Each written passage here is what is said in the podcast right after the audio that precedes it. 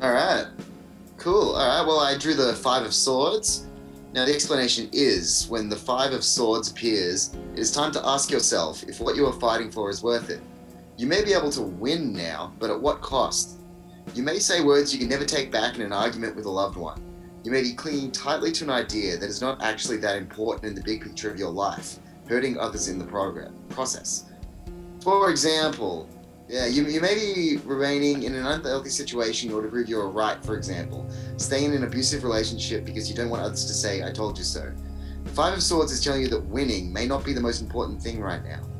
There are times where it may become necessary to hurt others through your words or actions in order to be true to yourself. Is now one of those times, or are you just trying to win for the sake of winning? This card can indicate that you have been repeating patterns you know are dysfunctional and do not align with your ideal self. It is not weakness to admit that you want to change. The ability to recognize our faults is actually a huge strength. Cool. How do you feel about that, Joe? Um, I feel you could sort of apply that to lots of things. I mean, if we're talking about band and stuff, then yeah, it is. It is all about winning. It's about you know doing what you're doing and getting the best possible result out of it. And you know, if you need to act like that to get it, then fuck it, why not? That's a very punk rock attitude that I would expect you would say. So that's great. Yeah. I mean, I'm just reading the cards. Like, I, I, it's not up to me. It's the tarot, right? Exactly. It's not up to any of us. Um,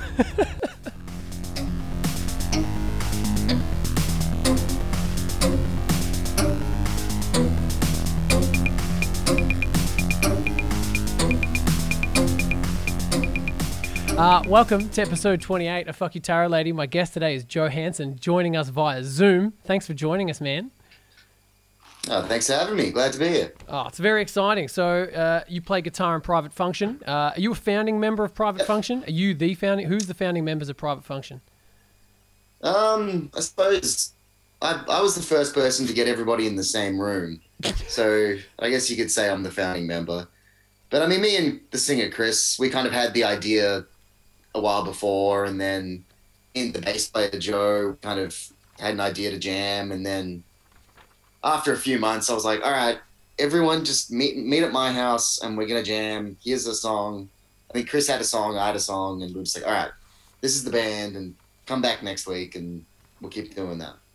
Oh, that's really cool. So you are founding member, essentially. We can say that. Yeah, yeah, I'll, I'll claim that. Why not? Um, I'm just getting up. Uh, our first couple of questions before we start will be like a little, uh, like a lightning round, essentially, where I just want to get a little bit of an idea of Joe's origins as a as a little guitar cool. man, a little punk rocker. So, when you were growing up, what was the kind of music playing in the house, and uh, when you didn't have control over it? You know, like what were your parents playing? What were you What were you raised on? Um, well, both my parents were always into a lot of music. Like my dad was like my dad was young when he had me, so and I was born in '92, so obviously stuff that was popular then, like my dad like Butthole Surfers, Wu Tang Clan, then old stuff like ACDC, Black Sabbath, you know, just classic, you know, bands that everyone likes. And yeah, mum as well was you know Ramones, Rolling Stones, a lot of rock and roll. So wow. you know, and these are all bands that I still like right now. Did you have a rebellious period where you were like, I'm not listening to that music. That's my parents' music, even though it was all really cool music? Because a lot of times people mention um, like not not mm. as hmm. cool bands as that for like you know like my parents weren't listening to yeah. cool music like that. I mean, yeah, obviously. I mean, I think it was more like you know I liked a lot of music that they probably wouldn't like, but you know, I wouldn't expect them to listen to you know Cryptopsy or some you know tech death band that's probably not really that good anyway. So, but I mean, yeah, in terms of rebellion, I don't really think so. Like, I mean, I've always liked sort of all kinds of music, so music wasn't really a thing I really felt I needed to rebel against. I suppose. Mm, what did you rebel against instead? Um, just the system in general, because you're a punk, or? Oh yeah, yeah, totally. um, I don't know. Yeah, I don't feel I really ever rebelled against my parents. I think they were both kind of, you know, pretty accepting and open to, you know, me doing the things that I wanted to do. But I mean, those things weren't really bad or naughty or anything. I mean, I like skateboarding and playing guitar and stuff, but you know, in this day and age, those things aren't really considered rebellious, bad things anymore, like they might have been, you know, back in the day. Mm. Interesting. All right. Next question. Uh, do you have an MSN screen name or MySpace name you now are embarrassed by? Um, I think. I mean, I definitely used MSN obviously a lot longer than MySpace.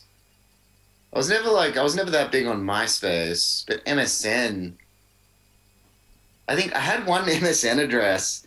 I was like, I want to see how long you can make it just to annoy people. So it was like, I am the proud owner of quite possibly the world's longest and best MSN address at hotmail.com. I'm surprised I remembered that. That's what it was. That's I think amazing. like one more you couldn't even have one more letter. It was like, I don't know, 40 characters or whatever. Did one of the words? Yeah, so I, Did you have to shorten some of those letters on some of those words, or were they all fully no, spelled? that was, yeah, it was the full, full proper, you know, pushed it to the limit. Full grammatically correct sentence. That's amazing. I mean, really, it, I mean, by the end of it, it really pissed me off more than anyone else because I was the one that had to type it. yeah, every time you're like logging in, you have to like put in all those Yeah. letters. Yeah, I don't really know what I was actually trying to prove to anyone. I mean, no one else had to write it, only I did. That's how you rebelled, Oh. man. You know, just maximizing the amount you could on an email. I, I like that. That was it, you know. Get my money's worth. What's your worst tattoo? Do you have any bad tattoos? Oh, they're all bad. Um, I don't know. I got one that says uh, Taco Slayer in the Slayer font. Because I was working at the Bendigo Hotel a few years ago, and one day, and then later on, there's a tattoo machine going around, getting taco themed things.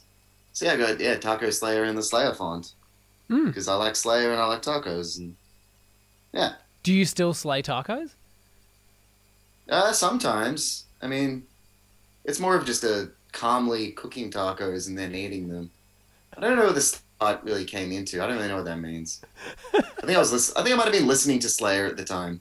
Maybe it's not even really a sentence. It's just like two separate things, like taco, Slayer. Mm. I'm like, yeah, I'm they're both good. Yeah, that is great. Um, so you've got very, you know, uh, cool parents who are into cool musical stuff. Was there any other young musical influences on you when you were growing up? Like, what was the reason why you picked up a guitar?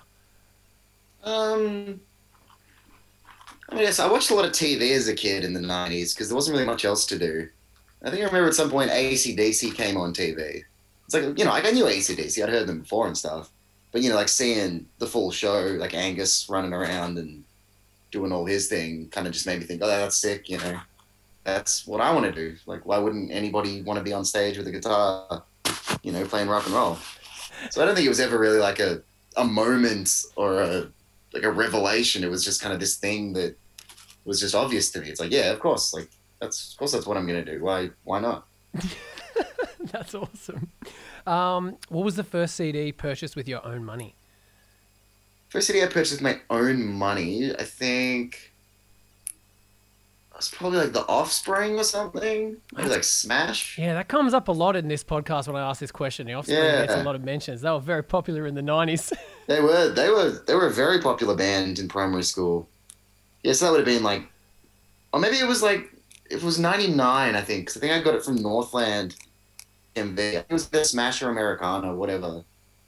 Because I had both of them, but I don't remember what I got first. awesome. Um, what was your first instrument? Was it a guitar? And what guitar was it?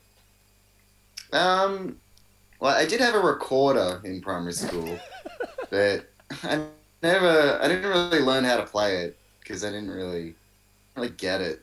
So I started a recorder as the first instrument. But the first instrument I actually played and enjoyed playing was a guitar, and it was like a black Strat copy, sort of piece of shit thing. And I, I wish I still had it, but I don't know. I think I traded it in for a less shit SGE copy or something. You're just after. slowly going to work yourself up to an actual guitar one day. Yeah, pretty much. And you know, I got a couple guitars that do the job now. But yeah, it was just like a Strat copy thing, Sweet. like most people probably started on. yeah, I'm sure. Uh, when you have to pick between Metallica or Megadeth, where do you where does your allegiances lie? Um, I'm gonna have to say Metallica. Like I love Megadeth.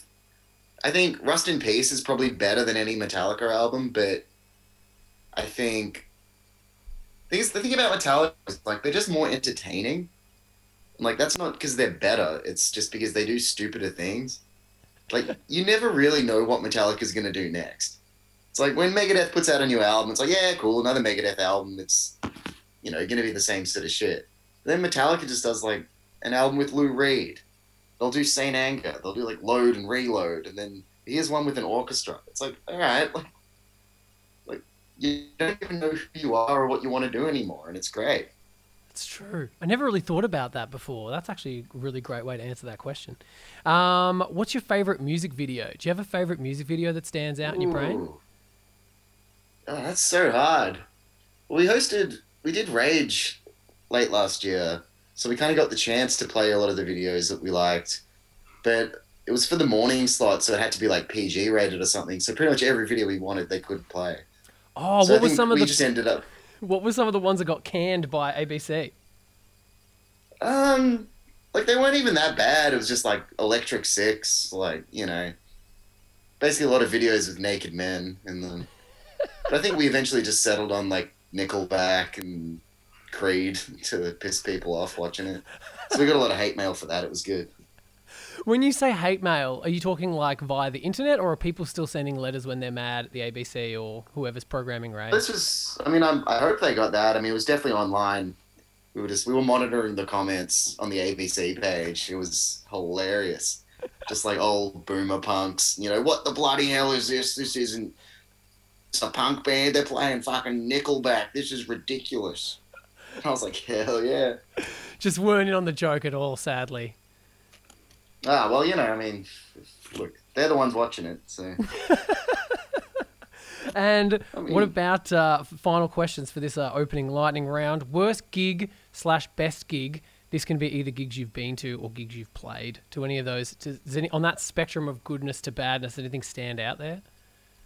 Um, it's. I mean, I've yeah, I've been to countless gigs. I've played a lot of gigs as well. Remember when I was in Clowns, I was playing a gig. I think it was in Guangzhou in China, and basically at the start of that Chinese tour, I made a rule like no Western food for the two weeks. Only eating Chinese food off the street, like you know, deep dive. Doing that, and it was great. The food was incredible. Then I got really sick a few days in, so I was just vomiting constantly for about two days. And on one of those two days, I had to play a show.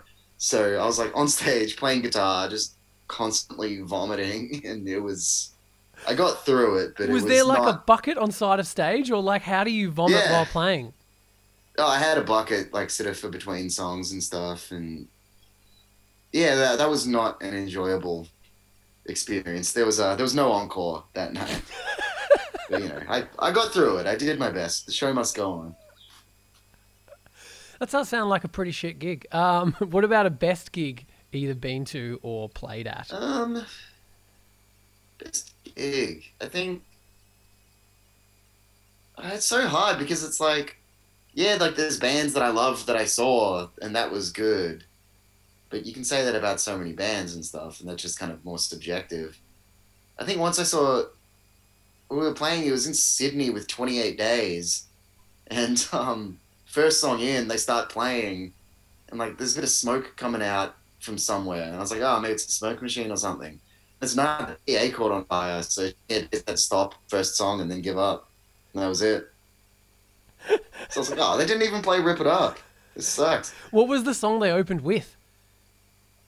Oh, Was it a, was it a banger? Was it remember. 28 Days banger that we would all remember, or was it like a new one that? I we mean, I mean, I had this day back in the day with "Rip It Up" and stuff. I enjoyed a lot. I know one of the lesser songs off that. I think I knew. I don't know, "Sucker" or something like. One of those ones. So wait, is this is this the best gig because you saw 28 Days play for one song and then they had to leave? Is that why it's the best gig? Oh, I guess you could look at it like that. Yeah. Awesome, dude. All right, well we'll jump straight into it now. So we've got a little bit of an understanding now of what a little young Joe was, you know, watching lots of 90s TV and learning guitar and skateboarding. This makes a lot of sense for your, you know, your eventual rise to to punk dude that you are now, right? Was there any deviations? Um, not really deviations. I mean, know, I've always punk rock and skateboarding and stuff. I mean, I don't skate as much as I used to, just because when I fall off, it hurts a lot more now. and but I, but I mean, musically, like you know, I've always liked all kinds of music. But I think I just played punk because it was easier. I wasn't good enough to play like Megadeth riffs. So instead of bothering was, to you like know, learn, you just decided to stay a stay a punk musician. Yeah, well, I figured, you know, you got to play to your strengths. You know, I'm not going to kid myself and slave around playing scales and Megadeth noodly shit all day when, you know, I could just be out there playing three chords and having more fun doing that. Mm. And that is something that it seems like it's a very obvious thing that like you know the bands that you've played in have have a lot of fun on stage and do have that kind of you know punk rock attitude, which is I guess, and it'd be, I feel like it'd be yeah really good to just be able to like write easy riffs, have really fun shows, fun tours, and then you don't have to worry about any of the hard stuff. That's it. And I think, you know, playing in a there's kind of the rule where it's like if it can go wrong, it will go wrong. So if there are ways that you can make things easier on yourself, whether it's, you know, optimizing the way you play a song to be able to do it perfectly every night, you know, setting up your gear in a certain way, or just, you know, taking care of every kind of contingency that you can think of to like, you know, so when it does fuck up, you can fix it as quickly as possible. Because if like, you know, if I had a song that was really hard to play and I just couldn't really do it, but I had to play it, it would just be shit because I'd probably fuck it up. Are there any And that's Are there any private function songs that are a little bit trickier that you like? If it's on the set list, you're like, oh fuck, I gotta be ready for that one song, like or that two songs. Is there any of that in in the band, or um nah. Private function's pretty easy. I think the difference between that clowns with clowns and Stevie writes a lot of the songs. And guitar parts as well, like he's a really good guitar player. So a lot of those songs, he'd show me it on guitar and I'd have to play it exactly the same as how he played it, down to every single detail. And like, you know, which is fine. That's you know, that's how the song goes, and that's whatever. But I think more in private function, I've definitely got a lot more freedom to kind of determine exactly what I'm doing. So, and I think that just means that I can play to more my strengths and my style. And if you're doing that, even though it might might be just as complicated or whatever, because you know you thought of it, and you know you're the one in control of it, it's going to be easier to play, maybe more authentic, I suppose. yeah, But that's different for everyone. for sure. Um, so let's let's run through some more of your origin story. Like, where what were you doing when you first picked up a guitar? You're skateboarding. You're a young punk. Like, what was the first band you were in, or wh- when did you first kind of get like roped into actually playing music? Um, well, I would have been in like year seven in high school, and I think I had a couple friends. We all liked punk and stuff. We liked Ramones and Operation Ivy or whatever. And you know, every so often we'd break into the music room. Like one of my mates had played the drums a little bit, another played a bass. I played the guitar. One shouted. So you know, we just played Ramones songs badly, and we changed the lyrics about you know people we didn't like, and that was kind of it. I think I don't think we really settled on a name. It was like I don't know, Nick and the Invincibles, or you know, Nick Pelly and the Punks, or something that's just you know, probably some less than PC things as well. But you know, it was a different time. All right, so you're doing you're doing Ramones covers, and you're in year seven. At what point do you start writing like original music? When does that come into play? Um, I guess I mean I always kind of fiddle around on riffs and stuff as a teenager, but it's always kind of hard. Like, like I'd record stuff just sort of for myself at home, but that you know, that was just kind of just for fun. I think sort of when I started doing stuff that you know I was more into, that kind of living now. That was probably late high school, like year eleven and twelve. A friend of mine, a friend of I, a friend of mine and I started a band called the Pukers, and that was just kind of like a a bedroom thing, just like the stupidest songs we could think of, just about like movies we liked, and you know, and again just about shit that pissed us off, like doing homework and going to school.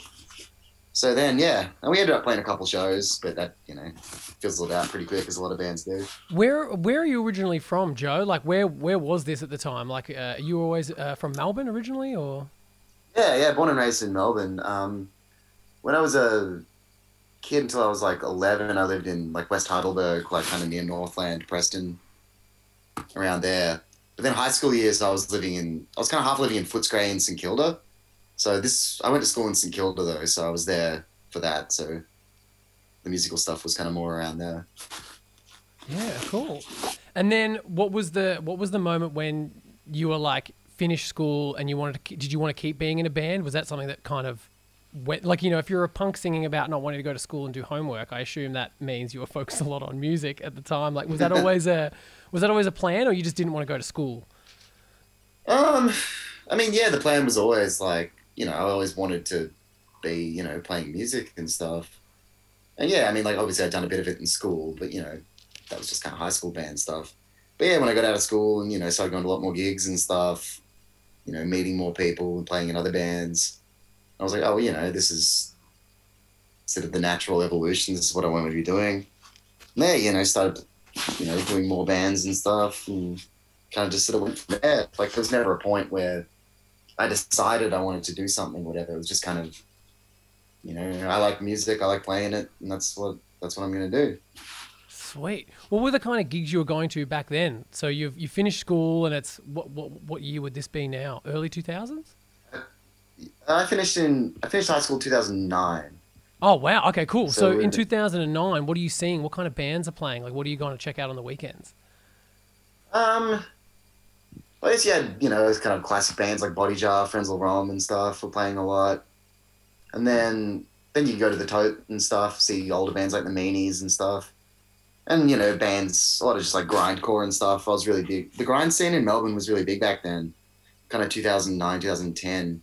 To bands like Captain Cleanoff the Kill, Agents of Abhorrence, and other sort of more hardcore bands like Extortion and Rot. Like I was going to a lot of shows like that back then. Oh, there's a dog. Oh yeah, that's uh, that's Tilly. Yeah, I think she likes to talk. So you've got this weird mix of kind of like punk rock and grindcore happening in in 2009, which is great. Yeah. And then what was? Was there any bands before you joined Clowns that you were in, or Um, yeah, before I was in Clowns, I was in a band called Break In, and I was the singer of that band. And it was kind of just, you know, punky, hardcore, sort of pretty straight stuff like that. And yeah, we played a few shows like with Clowns and stuff, and that's how I got to know them. And eventually that band, Break In, I think a couple of members quit or whatever, so the drummer and I and a couple other people started a new band. We were called Loser Denial. We were kind of more, more sort of blast beat, kind of power violence, hardcore, kind of grindy, I guess. So we put out a cassette, you know, played a bunch of shows and stuff. Played a couple with clowns too. And then yeah, then that sort of got to the point where clowns were like, all right, guitarist leaving. I was like, oh well, you know, I can play guitar, sort of. So then I was like, all right, the crash course really quick. And then yeah, jammed with them a couple times. Like, all right, want to keep playing with us? So I was like, hell yeah, let's do it. So that would have been in like 2012. There would have been That's something kind of lovely about that being someone who like you playing guitar, but then having not played for a while, just be like, oh, someone else just write me the songs and I'll just play them. like, was there a bit of relief Yeah. there to like, you know, there wasn't a Um, pressure to write the riffs or be the kind of driving force of that band? Yeah, I mean, I guess there was kind of like the benefit that you know they were already an active band, so they had a set and stuff, and I just sort of had to learn it. And I mean, but I mean that has its own challenges as well. Like I'd never like joined an existing band before, where you know I had to learn things that already existed, as opposed to you know thinking up things myself.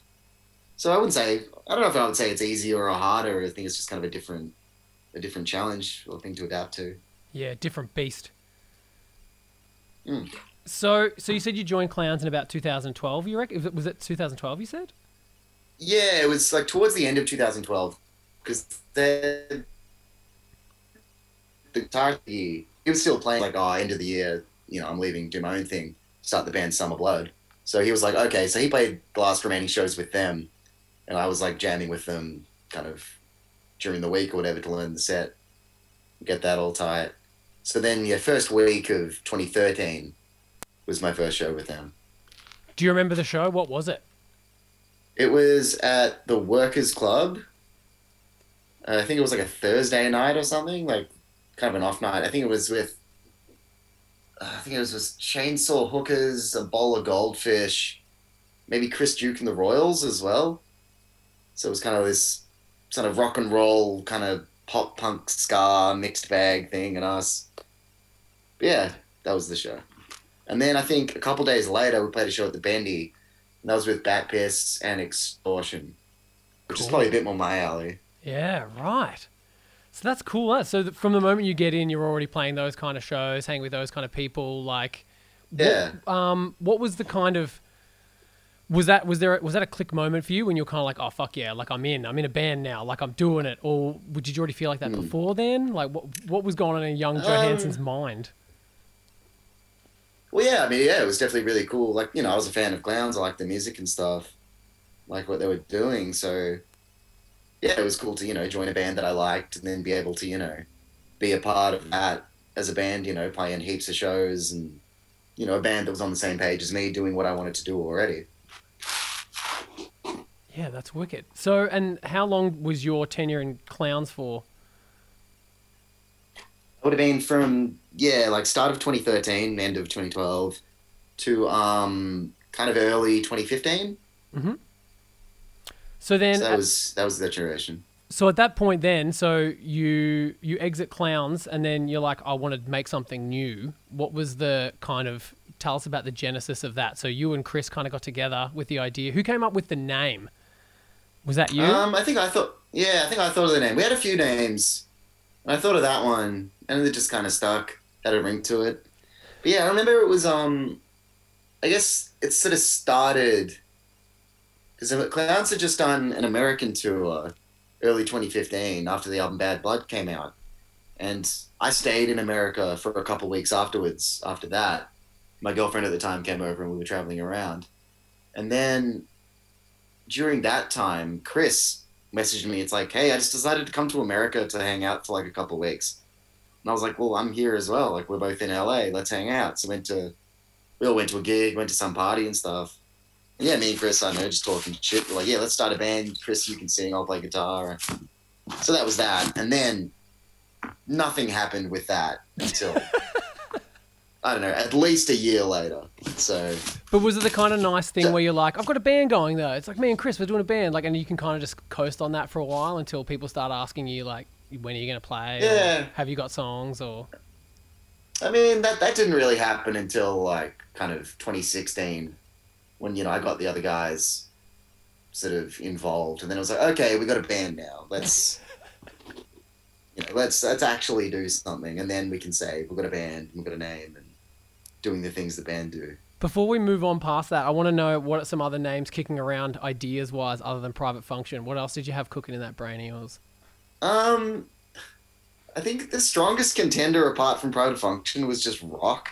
I was like, because like I wanted something really simple and like kind of cool. I was like rock. But then I thought about it and I was like, nah, I don't know. Like, it kind of it says a lot, but it also just says nothing. So is our names are kind of like that too. I don't know. but yeah, that was the band could have been called Rock. That could have happened. Great, great. I'm so glad that I, I know that, and now all the listeners do as well, that you could have been a band called Rock. What kind of trajectory do you think? Do you think that would have put you on a totally different path than where you are now if the band was called Rock instead Uh, of Private I mean, maybe we'd be really rich and, you know, lots of hit records, but instead we picked Private Function and we're doomed to fail. Who knows? Um, I want to also ask about while we're here, while we're just talking about private function as a kind of general entity, I want to know how like the catchphrase "private function still on top" arrived. How did that happen? And did you guys promote that yourselves to to the point where we all just say that now or think that now? Like, how did that happen? Well, originally what happened was I was living on a street in West Footscray. It was kind of this like industrial complex. There's a lot of graffiti around, and there's this graffiti artist who I may or may not know called Metho, and he, he puts up pieces a lot. Wait, I He put up a see, I see metho shit everywhere. He's got like, is there a Yeah, so crucifix as a T? Is that is that correct? Yeah, yeah, yeah. So uh, I'll neither confirm nor deny if I know Metho or not. It's fine. But, um, it's like Footscray Banksy. Yeah, so he knew he knew a housemate of mine called Miles. So he, he spray painted a, a whole bunch of things on a wall saying like Miles sucks, miles this, miles that. Then at the end he wrote Metho still on top, and I was like, ah, that's funny. I'm gonna steal it. So Metho, if you're if you're listening to this, that sign's been painted over, but I'm carrying on the slogan. So Yeah. Oh, it's ours now. It's ours now. Fuck you. What are you gonna do? it's great. So you just thought I'm going to steal that, and I'm just going to start saying private function still on top, and then that's just what's Yeah. become of that now. Yeah, well, I mean, I just kind of started using it because it was like, you know, a funny way to end a sentence. And then it just kind of stuck, and now now we can't escape it. So No, like I feel like people just comment it at your posts now. Like, you know, like it's just become a thing. Like it's become a bit of a call Yeah. out chant. It's wonderful. yeah, well, you know, you got to give people something to do. You got to give them something to comment when we're putting stuff on Instagram, right? That's it. You know, people don't like to think for themselves. If they already know what to write and what to do, then let them do that. Makes it easier for everyone. I think I mentioned it on the podcast on a previous episode, but I remember I noticed one time. I don't know if it's still the case. It's probably changed. It's probably changed about a million times since then. You seem like a band that are always got like really funny bios or really funny kind of internety presence. I should say that should be a big part of the show. By the way, is just private functions internet presence. And Yeah. all the kind of jokes around that. But I remembered at one point you were following just three people, and it was like still on top with like the three people you were following. Who was responsible Yeah. for that? Was that you? Who's who's doing the funny stuff on the on the I think the Instagram. It's probably just be me and me and Chris normally do that. I mean, let me let me check. I think Who are you following? keep it pretty simple. Or at one point, weren't you just like following Limp Bizkit and like no one else at one point as well? Is that is that something that I remember? correctly? probably, yeah. Let me check. All right, uh, right now we're following one person, and it is a Crazy Frog official. so, yeah.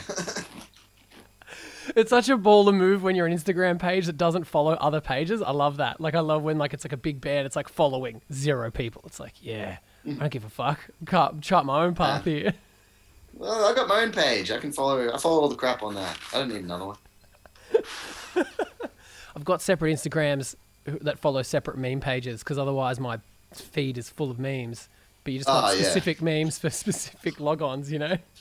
Exactly. You got your own mood. You got to curate it very well. It's like a mixtape. you know? Yeah, exactly right. Um, so private function begins after a long year of not probably really doing a whole lot. At that point, were Yeah. you did you have riffs ready? Did you have song ideas ready? Like, what was formulating in that early stage? Because it feels Um, like private function kind of came out of the gate with like a fully formed personality, which maybe that year was probably good that you had that time to kind of like figure that out. Yeah, well, I think the first thing we ever played was the song Spontaneous Combustion. And Chris said he'd written that and made a demo of it in his shed just all by himself. And he sent that to me, and I was like, yeah, this is sick. Let's play this. And then I think I just started writing more songs like that. Like, I think pretty much all of our first EP, Six Smoking Songs, that's kind of, I think Chris wrote about half, I wrote about half. And then, um, and yeah, so I kind of, I kind of had the idea of, I wanted to start a band that could just sort of go like right now we've got a release we're playing shows we've got a t-shirt you know there's no kind of fucking around playing a bunch of weird shows kind of getting your feet or whatever i just kind of wanted to get all that out of the way and just go like from the beginning So but i think we had did you say Six Smoking Songs was done before you were really gigging? yeah we recorded that before we ever played a show I Sick. think we recorded it. We yeah, we put it out on the same day. I think our first show was the cassette release show. Now, if my memory serves, at the end of Six Smoking Songs, you've got is that the one that has the frantic cover on it? Is that where this whole Metallica Yeah. Saint Anger stuff came from? Whose idea was it? Yeah. Because you made like, look, this is a controversial opinion, but I don't hate Saint Anger. You know, like I mean that one. Yeah. You know, f- you know, and you made frantic great. Like it, you really did make that song way cooler than it was.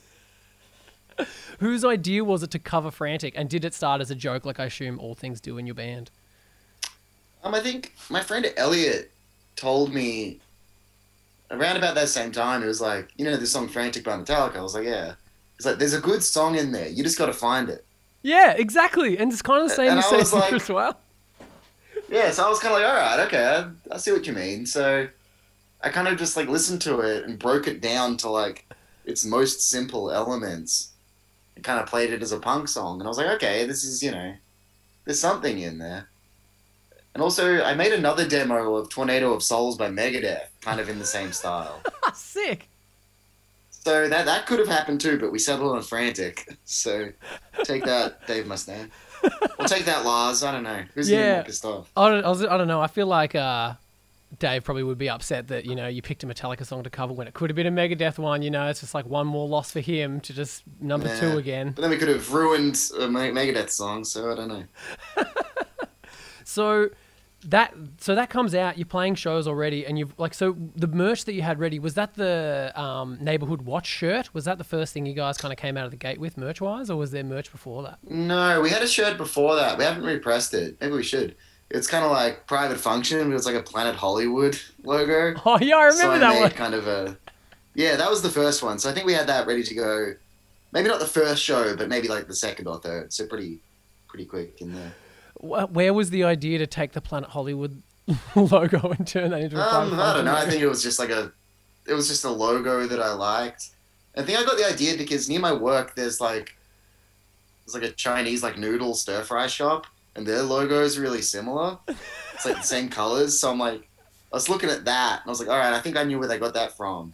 So I was like, let's, let's for our logo, let's use the noodle shop and Planet Hollywood and put it together, and that's you know, that's a t-shirt. Awesome. And whose idea was it to do the the neighborhood watch one? Because that's become a bit of a cult favorite. You know, you've had it with the Siggy first, yeah. and it became like an ice pipe. Like whose idea was to take um, that Australiana and then turn yeah, it into merch? I, I think it was just my idea. I must have just I think I just saw the sign and I was like, oh, that's cool. I can just do a very minor change to that and then sell it to people. So I was like, all right, easy people keep wearing it. Like it's a good shirt.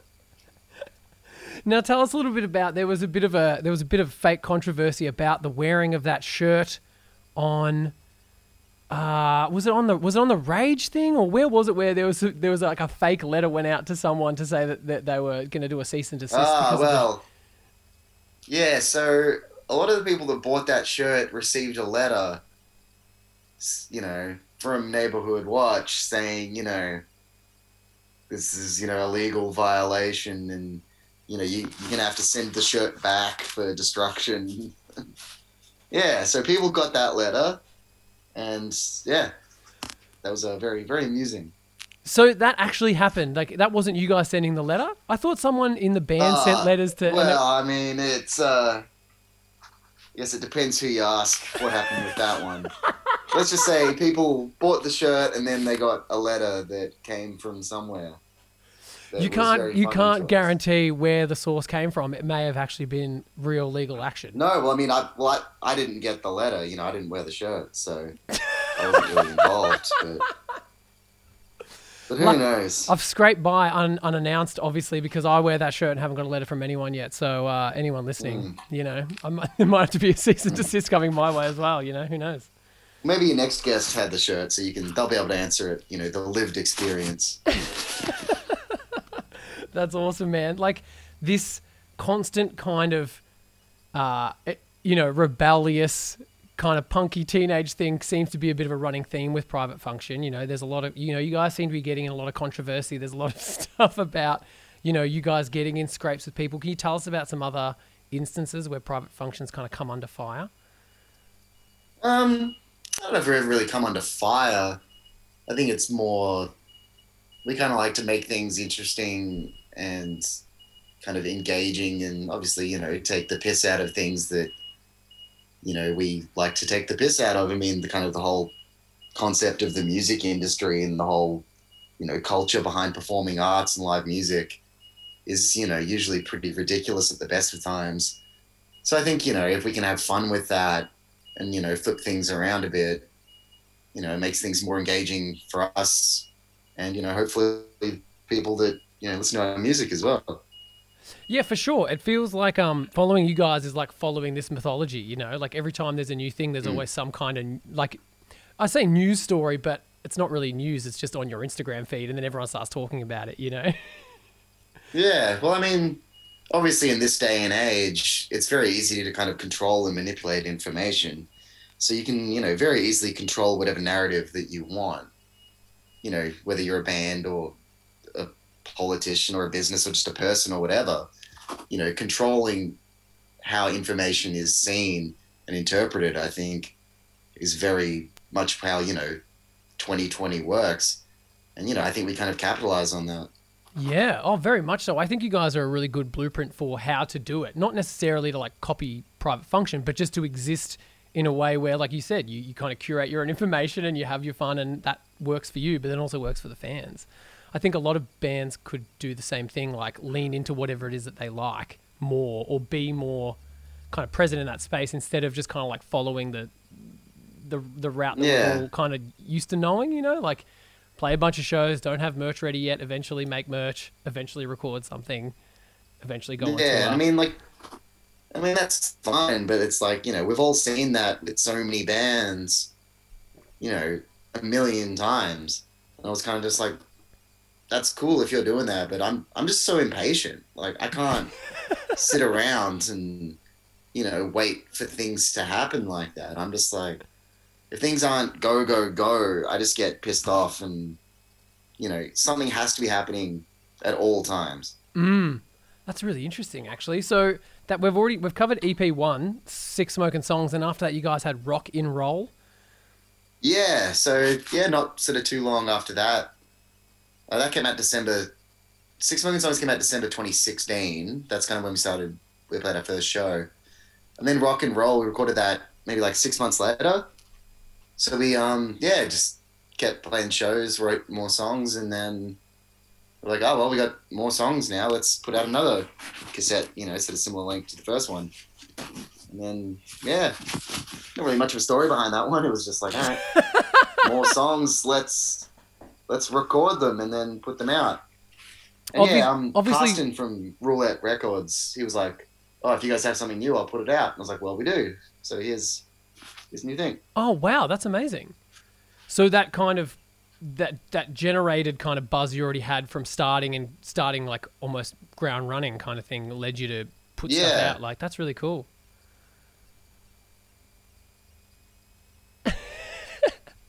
oh no, you, you have you paused? Are you still there?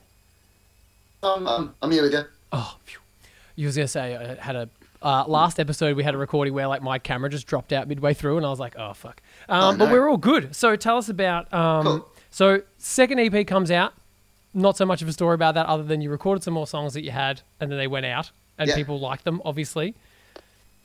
Yeah, I mean, yeah, like we had we made a couple videos. Well, I drummer Aiden, like he's a videographer and stuff, so he made all the videos for that, and then we kind of just kept the ball rolling with rock, rock and roll, just more songs, more videos, keep keep touring, keep playing shows, and yeah, and that's kind of that chapter.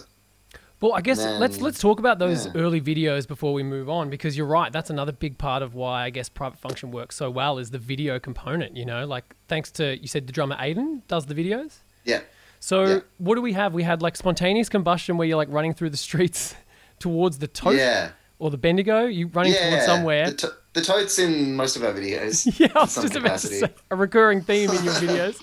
so you had spontaneous combustion. You did die before you dig at Graceland. Is that right?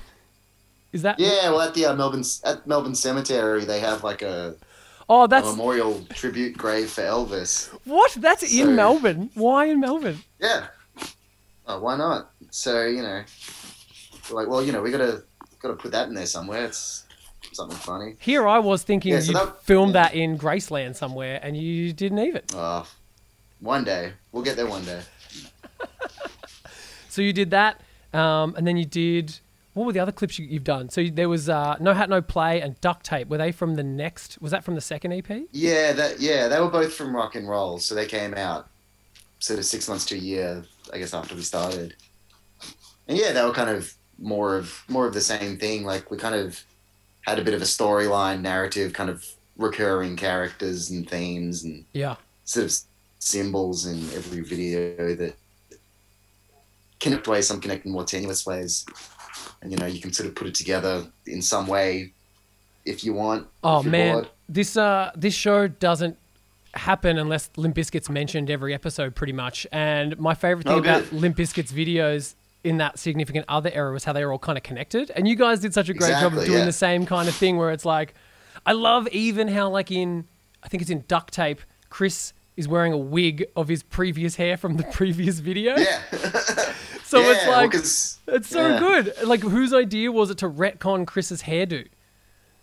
Well, I think Chris just got a haircut, and then we kind of realized, well, if we're com- if it's a continuation of a story, there needs to be some.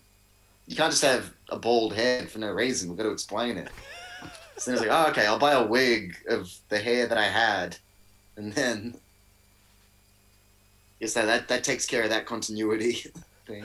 Who was the who was thinking about that? Was that Aiden's job or was that just the whole band to be like, hey Chris, you got to wear a wig or something's got to change or like Um, who's well, I don't I don't remember who took the initiative on that one. I mean, yeah, it was probably yeah, either Chris or Aiden handling that.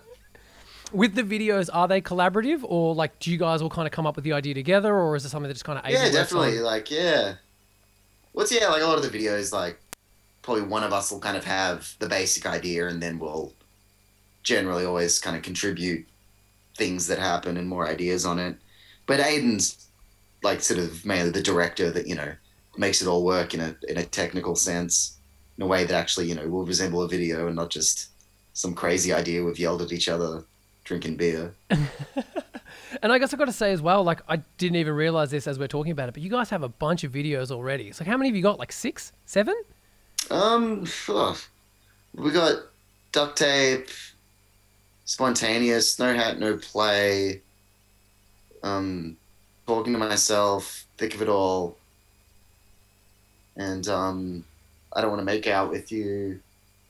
So that'd be that's six, Yeah. Like, and then we've got another one for a new single. I don't know when this is going to come out, but this week a new single, Albury Wodonga, will be coming out. sweet. so Well, we've got a video for that one as well. we're recording this on a Monday afternoon. This should probably go up hopefully tomorrow. So this will be out by the end of the Okay, week. You reckon? That's exciting. Yeah. So you'll so stay tuned. You heard it here first. Yeah, getting the fucking exclusives.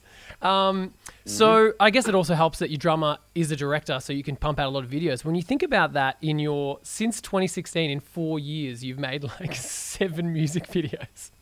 Like that's Yeah. amazing, and I think that's probably a big way that. Uh, did you guys do that purely because Aiden can do that, or did you do it because like you know that's how people consume media now? Like uh, more yeah, people. I mean, I guess both. Like you know, it's definitely the way people consume media and a good promotional tool, and also that you know Aiden's really good at that, and you know we have the means to do it. So yeah, if you if you can do it, you should do it.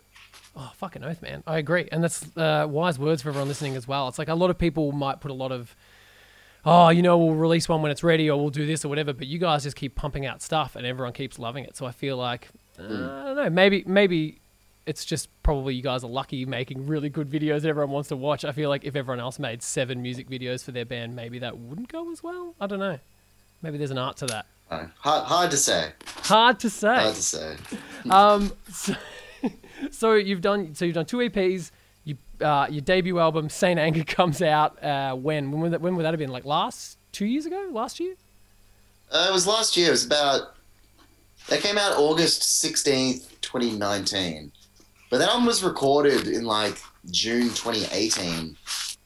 But we Oh. just didn't really have a label to release it a year. And then my friend Ben was like, "Oh, I'm starting a record label called Disdain Records. I'll put it out for you." And I was like, "All right."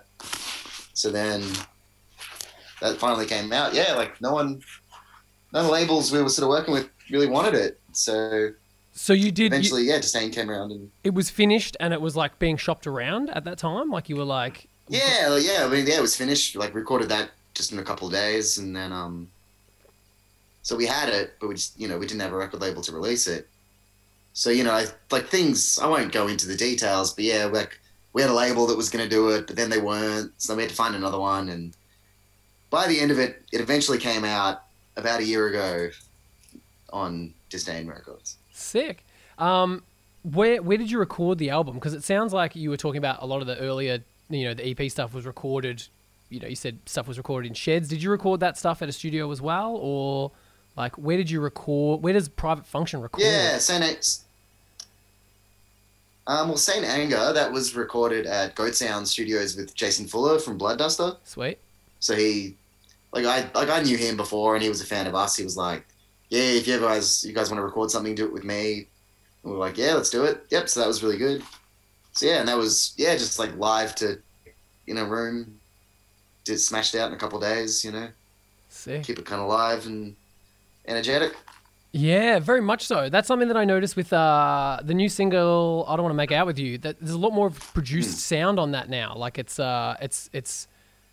Uh, what was the kind of direction you took that with this new album and this new recording? Because yeah, it sounds a lot more slick. It sounds a lot less, you know, punks in a room. Yeah. Well, that's kind of funny because it is it is still punks in a room. Like the new album was yeah, like that was yeah. New album was all just recorded live in a room. Like we didn't overdub anything except for the vocals.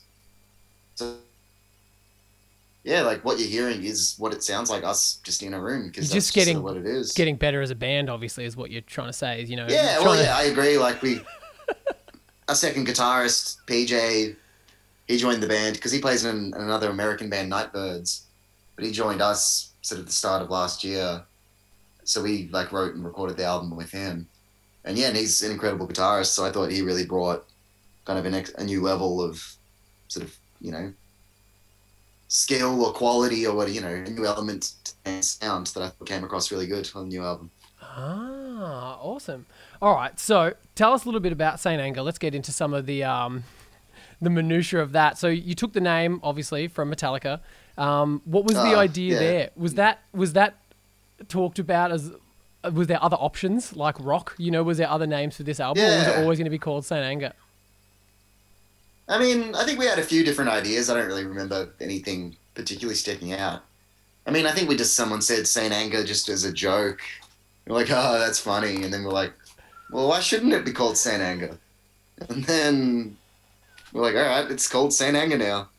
So I don't think there was really much kind of discussion over it. It was just like, haha, that's funny. Let's do it. Done. That sounds like You a lot we're, of. We're not backing out. Is, is that how your band makes a lot of decisions? It sounds like that's how it all kind of goes. like- Absolutely, yeah. Well, yeah, like someone will think of something funny, and if it's still funny the next day, then you you kind of have to do it. that's Even if it's not funny the next day, that's that's pretty generous. But You've, yeah, you've committed to it. You know, you said you're going to do it. You just got to do it. Exactly. And then you know we'll, we'll make another one. Whatever. I think I really like that about private function is that yeah, that doesn't seem to be a real um, kind of what's the word I'm looking for? Like a protection over it, or like oh we better do this right. It's just like nah, just do it and put it out, and who gives a shit kind of thing. Like and that Yeah. Well, I guess that just kind of goes goes back to me being impatient and always having to be doing something. Because it's yeah, like our new album's coming out. I think a year to the day from our last one, and you know we've we're we're already all writing songs for the next one. So it's like wow. you know can't stop. Yeah, I, I like that a lot. So, do you think that other bands should kind of take that mentality as well and kind of push more, or do you think that it Um, just specifically works for your kind of configuration of band members? Um, I don't know. I mean, other bands can do whatever makes them happy, but I think, I mean, like it'd be, I would like, you know, good bands that I like to do more stuff, but at the same time, obviously, there's a lot of bands I don't like that maybe I personally don't think should be doing more stuff, but you know, that's that's just a personal opinion. I mean, bands can do whatever they want, but yeah, I mean, I think, you know, if you're in a band, you should be doing, you know, as much as you can do like there's heaps of bands I love that you know don't release much stuff and it'd be cool if they did. Yeah, for sure. I, I agree with you. It's kind of like if you're a fan, you're like, give me more of that stuff. But if you're not, it's like, oh. Yeah. Shit. The bands that you don't realize have pumped out like five albums since you cared. It's like, oh, okay. Yeah. Um, I want to ask about the floppy disk. Um, tell us about when who came up with the floppy disk idea, and uh, tell the listeners. I think I think that was my idea. Well basically I don't know, I think I just had I think I'd heard about some some other band had like released something on a floppy disk or something, so I was like, Oh, that's funny. So then I was like, Alright, well why don't we do it? So basically the only way was to get the shortest song on the album, which was Frantic, and then make it a really low quality MP3. Because I think what is it on a floppy? Four megabytes of space. Yeah, I think it might be has even less. yeah, probably like you know slightly less than that with formatting or whatever. So yeah, I had to. I bought some old floppy disks from some like office, and then I had to buy like a USB floppy adapter thing to be able to plug it in. Yeah, that's what this was. uh, I'm so glad you're explaining this because this was going to be my question. It's like, how the fuck did you get it on a floppy disk? So you've bought an external USB floppy disk yeah, drive. yeah, like a USB floppy drive from from China or whatever. And then yeah, printed the labels and put the low quality MP3 of Frantic on there, and then sold it, and people bought it. How much did you sell the floppy disks for, and did they come in a fun little case? Um, oh, probably like ten bucks or something. And I don't think that was the case. I think I just put it in a padded envelope. When I was a kid in year seven, we had like computer classes, and we got given like a bunch of floppy disks. And then like a little hard case to put around it to protect your floppy disk. at Yeah, I remember them. Yeah, so I was Yeah, I hoping that ones. maybe there was going to be some of that in the mix as well, but no, they just got posted as floppy disks. Yeah, well, I don't know. Maybe people have the case at home and they can put it in there themselves. Good. Maybe people can send you some stuff via Instagram of them, you know, coveting their little lovely floppy disk. How many of them did you make and sell? Uh, not many, like no more than like ten, I'd say. I love that. so I think collect collector's item. Yeah. Oh, speaking of collector's items, you've got a whole bunch of stuff, and the band seems to keep doing this a lot with your releases. You know, especially with Hmm. The new ones. Before we get onto the new, before we get into the new album, let's talk about Saint Anger. That you guys were putting it in JB Hi-Fi stores. Is that? tell us a little bit how that, Oh how yeah, that came was about. um, yeah, that was just kind of like a kind of a promo gag thing. We were like, like the week before it came out, like, all right, there's a new record hidden in a JB Hi-Fi in Melbourne. Go find it, and yeah, I think we put it next to a Metallica album in High Point or something. Yeah, whoever gets it gets to keep it. So that was, you know, a little thing for some people to do. Who got it, and how long did it take them to find it? Um, yeah, well, it took longer than we thought. Like, it took most of the week. Like, people were like, they checked, they checked every JB except for that one, and I was like, it's like it's there, like it's there. Everyone was like, oh, I checked Elizabeth Street, I checked Bourke Street, I've checked this, I've checked that. I'm like, there's there's one you're not checking, you haven't been there yet, and it's there. Okay, so they finally found the record after about a week of searching for it. Um, Yeah. What else did you guys do to promote that album when that came out? Um, I think it, there wasn't really kind of like a big thing about it. It was more just kind of seeing what would happen. Like we kind of did that as the promo thing. But yeah, a lot of it was just kind of like we got a record coming out. It's called Saint Anger. Get a load of this. Pre-order it, buy it. It's out. Kind of we kept it pretty simple. I think that one. Yeah, right on. Now, but this this new album you got coming out, whose line is it anyway? Which is uh, coming out this. When's it coming out? This month? This year? Uh, when's the? There's yeah, a bunch of the August twenty eighth is when it comes out. Twenty twenty. August. 28th, that's right. So, and you've done a whole bunch of different cool splatterway color vinyls and like pre-orders and mystery things and all Yeah. that kind of stuff. So, tell us about the kind of brains behind marketing this album because you know, other than just hiding in JB Hi-Fi, you've done a little bit more. So, tell us about that. Well, I guess for this album, we're with a new record label, Damaged, and that's we've got kind of a much more of a kind of marketing budget and more distribution options and stuff, and just you know kind of the experience of doing the record before and being like, okay, you know, what can we do differently this time? And yeah, they were really accommodating to our ideas of you know different colorways and the special edition with uh, baggies of a certain white powder pressed inside the vinyl. And Now, yeah, it was. You, now you've yeah. just you've just tried to gloss over that and keep moving, but I want to fucking focus on this because that's a. I didn't know you could put shit inside vinyl for starters. That's amazing. Like, so thanks for letting me know Yeah. that that's a thing. Like, I've seen square discs before. I've seen picture discs. I've never seen yeah. like baggies of questionable white powder pressed inside a vinyl before. How did that? How do you do that? Like, Um, well, I think basically it's kind of two records pushed together with the baggies in the middle. Don't quote me on that, but I, I think that's my understanding of how they're made. But you know, leave that to the experts. But yeah, wow. it was like because we didn't really know if it could be done either, but we had the idea, and you know, we sent it down the line, and we kind of found out, yeah, you can actually do that. So like, well, fuck it. If the record label's gonna pay for it, then make it happen.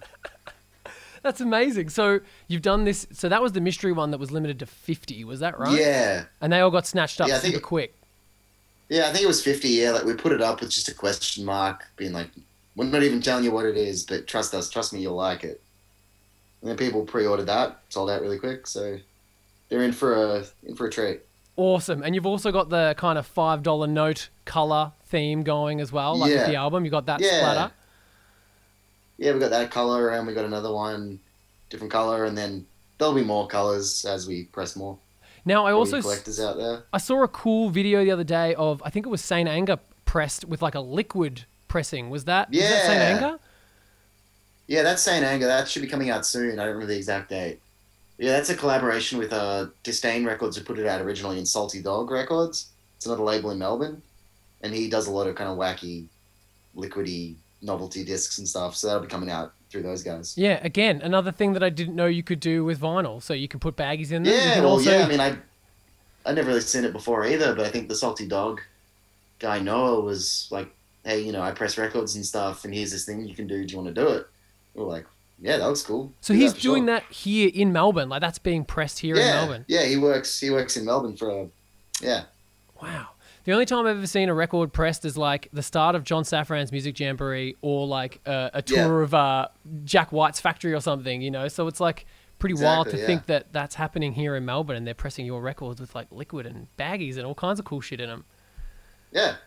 Amazing. It's the only thing I could think that comes close was like, um, didn't Steve Albini used to put like weird shit in like big black records as well? Like, Probably, yeah. Sounds about right. Yeah, because that was the only other thing I God, thought of. That it's like that sounds kind of like something Joe Hansen would be into. Like I'm assuming you're a, like a Steve Albini fan. Yeah, he's, he's definitely an inspiration on kind of you know my methodology and outlook towards the music industry or whatever you want to call it. You know, you gotta have that sort of level of you know antagonism that he does. Yeah, he loves a quote. That guy. Oh yeah.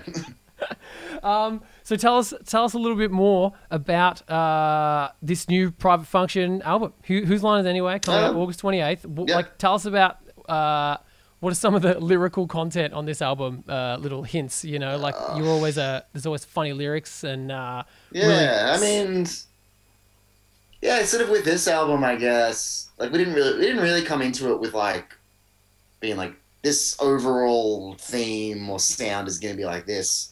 Was more just you know we'd been writing songs and we sort of put them together, and then we had a few of these songs. And like, okay, well, with that they sort of sound like this. Let's you know make some more new songs that fit in with that, and then eventually we had a record, and then we recorded it really quick, and then it was done. But yeah, so it was. I mean, I guess the way of putting it together wasn't really much different to Saint Anger. Just you know, we worked on songs that you know sound like us, plus you know with some new, new elements in there, and we had a new guitarist PA as well, so he added a new layer of sound. And it's um, I think it sounds great. I think you know it's a loud and fast and rocking, and you know it sounds sounds like Private Function. Sounds like what I think we should sound like.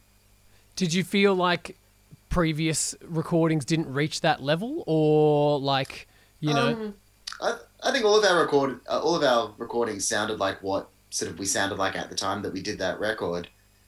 But I think every record we've done has sort of you know improved itself on ways, and I think a lot of that's just kind of just being a better band and you know knowing how to play better and knowing how to sort of capture the sound or how to perform in a certain way that's going to work for that song or that record.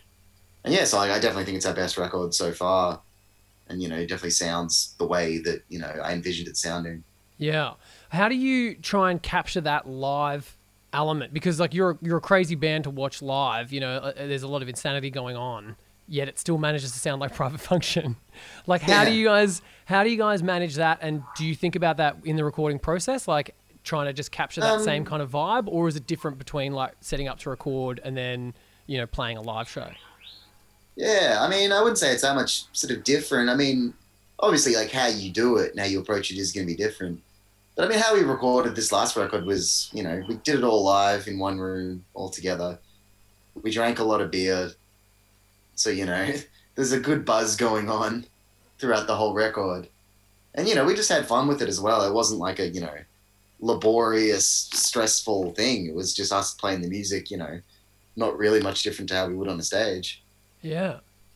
That's awesome, man. And I think that Well, I don't know. Like, I, I, I don't have a lot of experience being in bands, but definitely friends around me that are in bands that recording stuff. It's usually like, Yeah. oh, we have to take like five days to get the drum sound right, or this or that. Like, there's none of that with you guys, huh? Like, it's just straight in. No, really. cracking. I mean, I mean, obviously, obviously, you know, we want it to sound as best it can, but we're not. We kind of think like, you know, if we can't play it together as a band, then it's even if we can eventually get it, that's not going to sound right. Like, you know, we play the songs the same way that we play them on the stage. Like, there's no difference in how we perform them. Hmm. So, you know, we don't like multi-track or overdub or any of that stuff. Is that just a personal preference for like the band, like the band members thinking that's how they like it, or is that just easier, or it's less stress, or like what's the? Um, I mean, it's sort of it's a bit of bit of all of the above. I mean, I think you know, for our for our kind of music, you Yeah. know, kind of punk rock and roll stuff, you know, it's all about the energy and kind of the rawness and you know the immediacy of it. And I think you know, and it does make it easier as well. It's like you know, if you can record like that, you know, you can get things done so much quicker.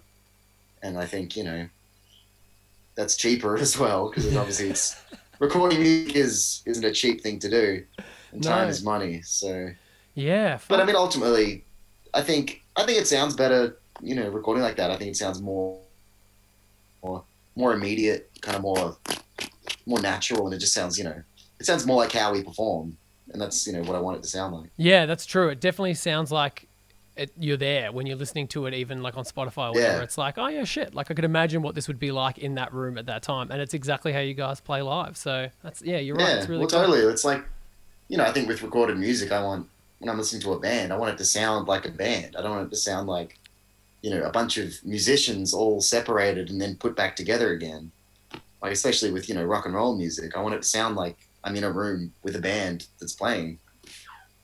Yeah, that's awesome. That's a really it's when you say it like that, it sounds so simple, but then you're also like, but a lot of people don't do it, you know. So it's cool yeah, that I mean, look, there's lots of different ways you can get good results, but I think you know we found what works for us, and you know we're happy with that. very much so. That's great, man. Um, yeah. So let's let's talk a little bit more about this new album before we move on to our lightning round. What what um Yep. what else can people expect? You said the new single coming out. Said you said it's Albury Wodong- Wodonga. Is that what you said? Yeah, it's a kind of just a song about Albury Wodonga and driving there. It's um, it's very wholesome. So that'll be out. That'll be out this week. You'll love it. I guess lyrically, I mean, Mean, it's it's kind of it's more of the same, but more better, if that's a thing. Like we haven't, you know, I wouldn't say we've changed our sound at all. There's no, you know, we haven't done a Saint Anger on you, but um, but yeah, I think you know if you like Private Function, you'll like this new one. Yeah, it's it's very rock, maybe a bit more of a classic rock sound in there, but it's still you know better and faster than the one before it. So I don't know. It's always hard to say. So we'll see what other people think about it. Great. Uh, no, I'm keen to check it out, man. It's very exciting. Um, let's jump into the lightning round and we can finish this sucker off. First question, Joe Hansen, analog or digital? For what? Uh, Anything, man. anything? Oh man, I mean, I like some things are good. Like analog is good, digital's good. I mean, I think they both got their place. Like if I had to pick only one to use for everything for the rest of my life, probably digital. Very good. Um, what time did you wake up today? Um, I woke up today maybe like 7.30, 8 o'clock or something. Yeah, it's pretty good for quarantine times, you know. Like that can that can blow out. yeah. You keep Totally. yourself on track. I like it. Uh, what was the last thing you read? Last thing I read, I, I got a few Playboy magazines off eBay, like old school Aussie ones from the 80s. So I've been flipping through them. They're pretty good. I think I I got a penthouse coming as well. What do you notice about like, Australian Playboy versus like 80s American Playboy? Like are there like Foster's ads or like what are the what are the ads in these Playboy magazines Well, there's a, there's a lot of a lot of beer ads, a lot of cigarette ads, and um, What ciggies? What, what kind of ciggies? Like what are they selling? let's let's take a look. Um, Listeners, Joe is flicking through the classic Playboy magazine now. there we go. Uh, Marlboro twenties. Oh yeah, nice open spaces, horses running past. Yeah, that's that's living. Hell yeah, pretty good. Anyway, I'll I'll finish that later. Um, what's your first memory? First memory. That's. I mean, I got memories that like obviously when I was really young, but obviously I, I don't really know what the first, what happened first chronologically. I mean, maybe like just like at Preach or something like, or at my my house or something. So that would have been like 94, 95. So it would have been like two or three, I guess. And what were you doing? say what's first though. Like, if it's your memory, like, what's in it? Like, why why do you remember the house? Like, is it just you running around your little house as a kid? Yeah, I mean, yeah, like, I don't really remember any particular like events or things like as my earliest memories. Like my earliest memories are just kind of being in a place. Probably just kind of up to that. So yeah, nothing, nothing particularly interesting for that. Good to know. Nothing particularly interesting for Joe for his first memory. Uh, tea or coffee? Um, definitely coffee, but I like tea. Um, if you were reborn, who or what would you like to be? Um, fuck. I don't know, maybe like a some kind of dangerous animal. Live on the edge. What's Yeah, a dangerous animal to kill. Joe Hansen? Yeah, you look like a, an apex predator, Oh. like a Yeah, yeah, like a like a lion or a tiger or you know, king of the jungle. sick. Give that a shot. Why not? Give that a shot. Uh, what inspires you? Um, what inspires me? I mean, that's a good question. I think things that I find entertaining and um, engaging, and you know, things that kind of, I guess, question the status quo and do things differently, and um, kind of, you know, like evolve things, evolve creatively, and do things differently, and move things forward. Hmm. Is kind of the methodology and philosophy that you know, that inspires me. That's a really good answer, man. Thank you. Um, what was the last no. record you played? The last record I played was um I was listening to records last night actually. Oh god, I think it was Sam Cooke Nice. live at the Harlem Harlem Club. '63. Really good live album. Sick. Uh, what was the last movie you saw? Um, the last movie I saw was the movie Green Room. Oh, Watched with my housemate. dude, that movie Yeah, I'd seen it rules. I know, I loved it. Yeah, like I'd seen it before, I loved it, but she hadn't seen it, so I was like, oh. Well, yeah, my housemate Gemma, she was like, oh, I feel like watching a scary movie. So I was like, oh yeah, I know a pretty scary one. Let's watch that. Yeah. She's like, all right. Yeah, so that was a couple nights ago. Green Room's a great movie for someone like you as well because I feel like you know Private Function could almost accidentally end up playing at a place like that at some point. You know, have you ever had any dicey gigs where you're like, "Oh, it's a bit green roomy"? Yeah, oh, totally. I mean, it's yeah, it's like the kind of movie where it's you know that that could be me in a way. Like you know, I've been in shitty punk bands, touring and playing weird gigs, and that's kind of what makes it so effective and realistic and scary. Is it's like you know, that's just kind of like a normal punk band, and then you know, shit shit goes bad very quickly. But Just- you know, in a way that could just happen. Yeah, for sure. Um, what's your favorite piece of musical equipment? Favorite piece of musical equipment is my tuner. because, you know, if, if you're not in tune, nothing's nothing's gonna be good. That's a great answer. Uh, an answer I've never heard before. I really like it. Uh, who do you love? Who do I love? Fucking ACDC, Matt. Do you have any pets? Oh, we heard the dog before. Is that your Yeah, pet well, dog? well, it's my housemate Gemma's dog Tilly, but you know, um, we're home all the time, so we're both kind of equal custody, I suppose. So shout out to Tilly, she's a good one. Um, are you useful? Am I useful? Yeah.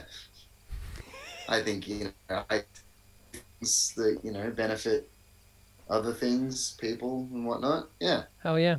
Uh, what's your biggest fear? Biggest fear.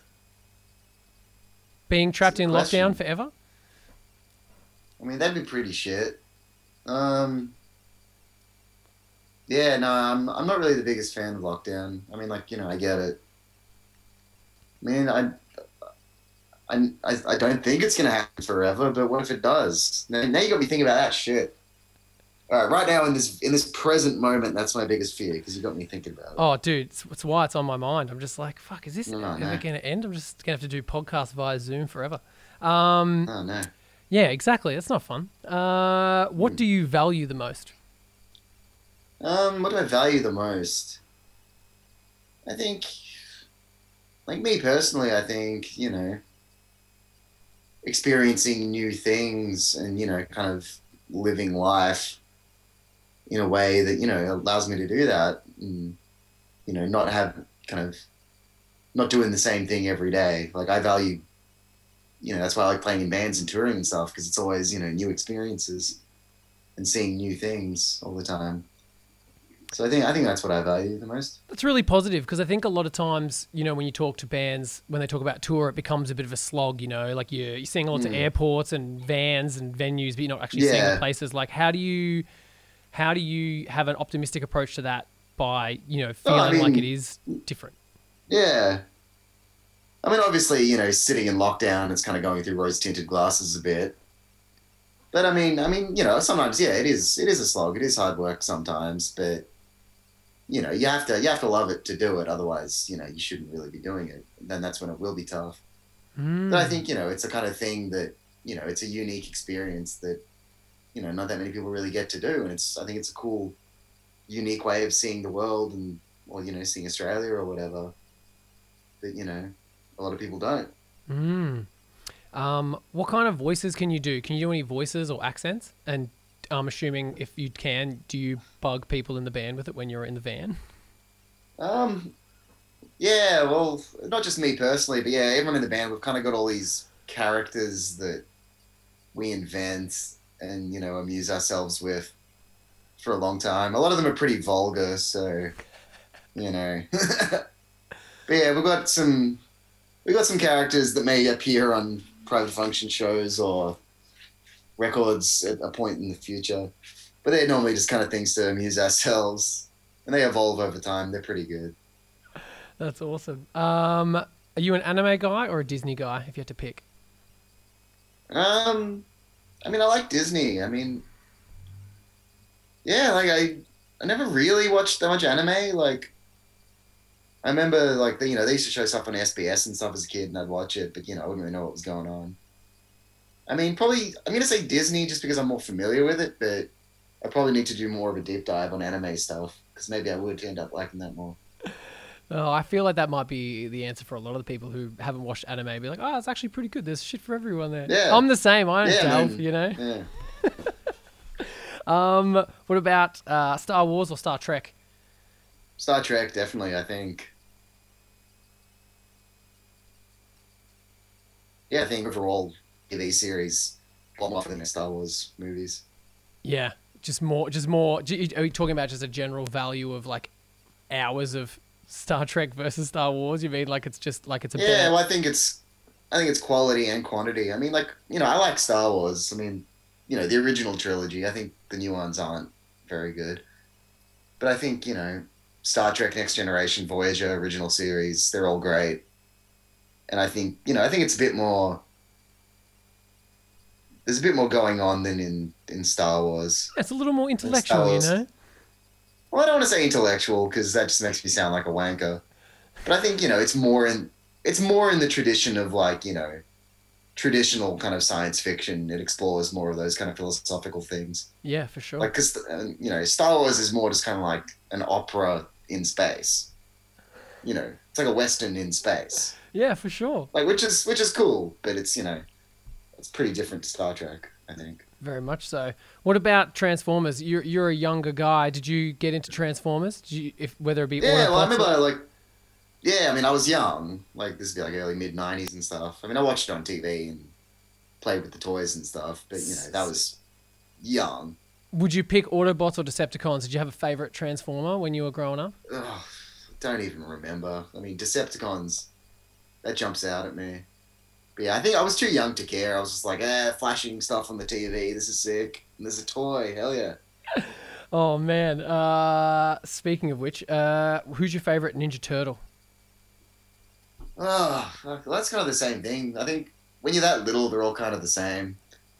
Maybe you know Donatello was always good. I think you might be one of the youngest people I've had on this show, so I have to kind of skew Oh, no. some of these questions because a lot of times people are very passionate about this stuff, and I understand that because I'm Yeah. I'm a little bit like I'm I was born in '88, so like I was into it because my brother was because he's four years older than me. But like if it wasn't for that, I don't think Turtles was around kind of when we were kids. You know, like Yeah, like it was on. Like I remember watching it and stuff, but I think like the initial hype and you know hysteria over it had kind of passed by the time you know I ended up watching it. I mean, you know, there was just new shit on TV.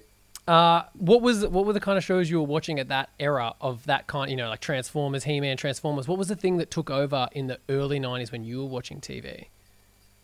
Um, well, the earliest stuff I remember watching would, I mean, The Simpsons, obviously. I mean, Stimpy and Butthead, that kind of stuff, and all the Nickelodeon stuff. Hey Arnold, Rugrats, Cat Dog, things like that were kind of definitely big when I was a kid. And then just yeah, shit sitcoms like Home Improvement was you know always seemed to be on TV back then. Oh yeah, man. Uh, like the nanny and all that kind of stuff. yeah, like, I, I like the nanny a lot. same. I mean, I always watched Home Improvement, but like looking back, it's the kind of thing where it's like name a Home Improvement episode. Like you can't. Like nobody remembers any plot or anything that ever actually happened. yeah, I I'm I'm trying really hard to think of something, and I'm like, nah. I remember the family and the neighbor with the fucking Yeah. face, and then like that's about it. Yeah, though. Wilson. Yeah, Wilson. Like everyone knows like the ba- the basic formula of it, but nobody knows any actual plot or anything that actually happened. Even though everybody watched it back then. This could be maybe I could add that in as a lightning round question next time. Is give me a plot line from Home Improvement. That's a good idea. See if anyone can do it. Man, like he's just supercharges things. That's kind of what I remember. It's like he took Yeah. something and he made it dangerous. And that's about it. Yeah, and then he then he goes home and hangs out with his family, and then talks to Wilson, and then. And I don't know. Then the credits go on. Great It's- sitcom format, you know? That's all you need. Yeah. Um, are you more of a Batman or a Robin? Like, am I personally a Batman or a Robin, or what Yeah. do I like more? Uh, well, I could go either way, you know? Do you do you align with one or the other? Um, well, I'm gonna have to say Robin because I prefer the old Batman shit when Robin was around to the new like Christian Bale, you know, spooky, serious Batman. I'm like, where the fuck's Robin? Get him back. Correct. I agree. And I, I love Robin too. Um, every, every good Batman has Robin. That's you know, you gotta have Robin. you gotta have Robin. Uh, what movie could you watch every day and not get sick of? Ooh. Kids. I always I watched like Total Recall and Terminator 2 like at any any sort of given opportunity. So those movies I've already done that with and I still like them. So either one of them is fine. Great. Um, I, I also wouldn't be an episode of the show if we didn't bring up Arnold Schwarzenegger pretty much. So that's great that you've tackled that as well. um, ooh, what's next? Uh, what country do you want to visit the most? You've got you said you you know you've got to tour in bands. That's pretty exciting. Like, is there anywhere you Yeah. haven't been that you'd like to go? Um well I've never been to Europe, so that's that's definitely next on the agenda. If if that can ever be a thing that happens. But Yeah, that'd be definitely great to. I mean, not even, not necessarily just in a band, but like you know, just traveling. So yeah, I mean that's somewhere I've never been and always wanted to. Yeah, it's a wild thought now. Like we've talked about now that we've the, the worry of this corona thing. It's like, oh shit, are we going to be able to Mm. ever like go on planes again? Like, is that ever going to be a thing? Yeah, Who fucking knows, man? yeah, Um, it's it's hard to think about, but let's let's be optimistic. let's be optimistic. we'll it, it might all blow over by like next year. Who knows? Um, Yeah, why not? uh, moving on to the Patreon questions. Uh, first MA15 plus movie you ever saw? MA fifteen plus movie? That's a good question. Um, maybe like RoboCop or something. I mean, Yeah, that's I a, definitely saw movies. Like, I mean, I was kind of generally allowed to sort of watch what I wanted as a kid. So, I mean, yeah, probably some like action kind of thing like that. I Yeah. reckon. RoboCop's brutal, man. That when the Ed 209 like f- flips out and kills that guy, it's just like whoa, Oh yeah, so brutal. loved it. Um, if you had to live in a horror movie scenario, which horror movie would you pick to live in? Um, phew. well, I couldn't do Nightmare on Elm Street because I love going to sleep. um,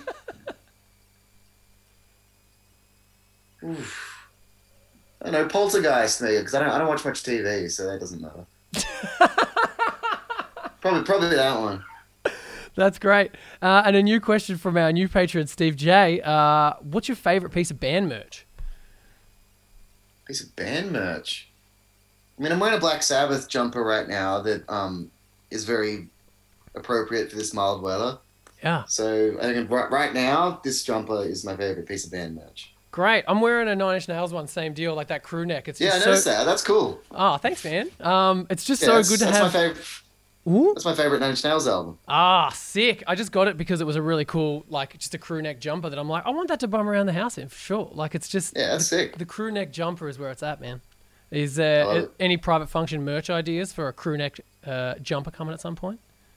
Um, no, we've never done a crew neck. We've done a long long sleeve shirt, but never a crew neck. So maybe it's something we'll think about. Maybe it's time. Maybe maybe I'll buy one. Um, and oh, famous last words for this uh, episode. Is there any, any any quotes you like or anything you might want to put on your tombstone one day? On my tombstone. Maybe out. I don't know. Whatever. A cool, a Um, cool like a a Paul question. Walker style quote. You know, like the quote and then Mm. just Joe Hansen, a picture of you like in black and white in like a speeding off car. I don't know. Life sucks or whatever. Just something real negative. Just really glorify the death. Just own the fact that I'm in the ground and that's on my. Is it life sucks with like S U X as well? Like is it carved in like a Yeah. in, a, in a door or Yeah, it needs to be carved with like a dagger or something. life sucks? I love it, but it doesn't suck when uh, the new album comes out August twenty eighth. Yeah, yeah. Everyone, everyone, st- stick around for the new album, Yeah, and, and then, then, then, then you can do whatever. yeah, great. Is there anything else you want to plug before we end the show, dude? Ah, nah, just buy the new album. Excellent. All right, well, thanks so much for your time, man. Thanks for coming on the show. No I really appreciate it. Thank you for having me.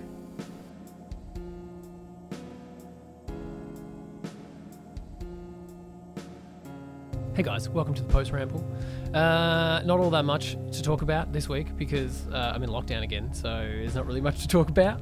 Other than I've been watching lots of Doctor Who. Uh, it's on Stan if you want to go back and treat yourself and you know relive some kind of classic episodes like Weeping Angels ones or oh, I don't know Matt Smith stuff.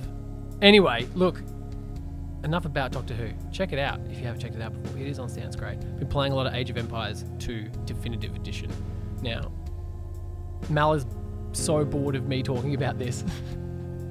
but I got to keep talking about it. You remember Age of Empires 2 from when you were a kid? Yeah, it's awesome. And then they've brought out like a 4K HD awesome edition. Not the HD edition, if you're checking on Steam, that is older. You want to get the definitive edition. Had so many fuck ups of friends of our, uh, ours buying the wrong version. But you can play Age of Empires like you remember. All the civs that you remember, you know, all the classic things, but then there's like heaps more as well. And like you can play online with your mates really easily. And uh, I've been doing that a lot. And it's great. It's really been keeping me sane in these crazy COVID times. I hope you guys are also keeping sane as well. Hope that you're finding ways to entertain yourself if you are locked down in Melbourne or soon to be locked down in the outlying areas of Victoria. And if you're in another state, hey, way to go. That's a fucking rad. I'm so proud of you guys. Thanks, Joe Hansen, for coming on the show. Uh, it was a really good episode. Hope you guys enjoyed it. Um, I've done a little YouTube playlist again, so follow that in the show notes to look at all the private function film clips. I think pretty much this episode, because I'm feeling pretty lazy, I'll just throw in some Limp Bizkit and then pretty much all the private function clips. So follow the link, watch the clips in chronological order and see the wig pull that I talked about in the episode, which I fucking love. That is still whoever came up with that in private function. That is the most genius thing ever. It's just be like, yeah, retcon the hairdo. I love a band that would go to the effort to retcon someone's hairdo in the music videos. Fucking hell, that's amazing. Anyway, yeah, I also want to thank Steve J, 88, my new patron. You legend, man. Thank you so much for being a patron of the show. Thank you for adding in the question, favorite piece of band merch. That is a great one. I am currently all wearing that Nine Inch Nails crew neck jumper at the moment. I reckon that's probably one of my favorite pieces of merch. Um, I really like my Sunder t-shirt. It's beautiful. The color on it is so good. Uh, I think I have like every Black Helm shirt that exists. These are probably some of my favorite pieces of merch. If you're wondering, ooh, a Tropical Fuckstorm white t-shirt that I cut the sleeves off, and um, the colors are really fun. It's like pink and green and red and blue. I think it looks like a '90s Esprit jumper. Like remember those white crew necks back in the day? So it's like that, but it's a white shirt, and I love wearing that in summertime as a summertime shirt. If I ever saw one, if I ever owned one, definitely goes good with a bucket hat. Um, that's summer. That's summer Rory. If you made an action figure of me, that would be like the summer variant. But like realistically, I'm going to be wearing mostly black. Um, man, action figures. As you guys know, I have a bit of a penchant for the action figure. And uh, yeah, when I'm sitting around your room all day, you're like, yeah, I want to just have more things to look at that are fun. You know, it's online shopping has become dangerous, especially getting back into Doctor Who again. You're like, well, I could buy a fucking Doctor Who toy.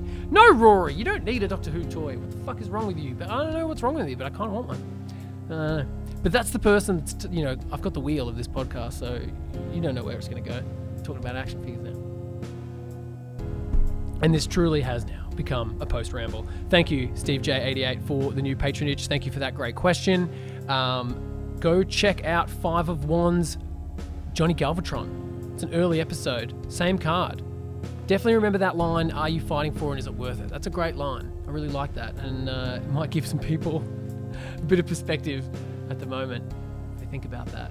But uh, I didn't use that for the Instagram line or the tagline for this podcast. I used a different one because I didn't want to use the same one. You know, you want to try and pull different meanings for the same card in case you get multiple guests. You can't have it, the same quote every time. People are going to get fucking sick of it. Imagine if that was the same for Ten of Pentacles.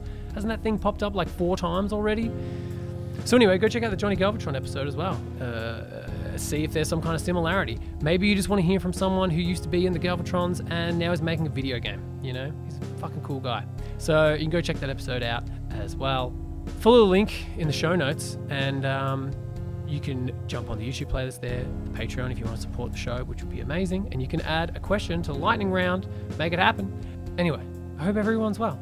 Um, I hope everyone's finding some way to distract themselves or have a night off from the weirdness that all of this is. And uh, I hope everyone's good, and there'll be uh, a new episode coming very soon. Thank you very much for listening.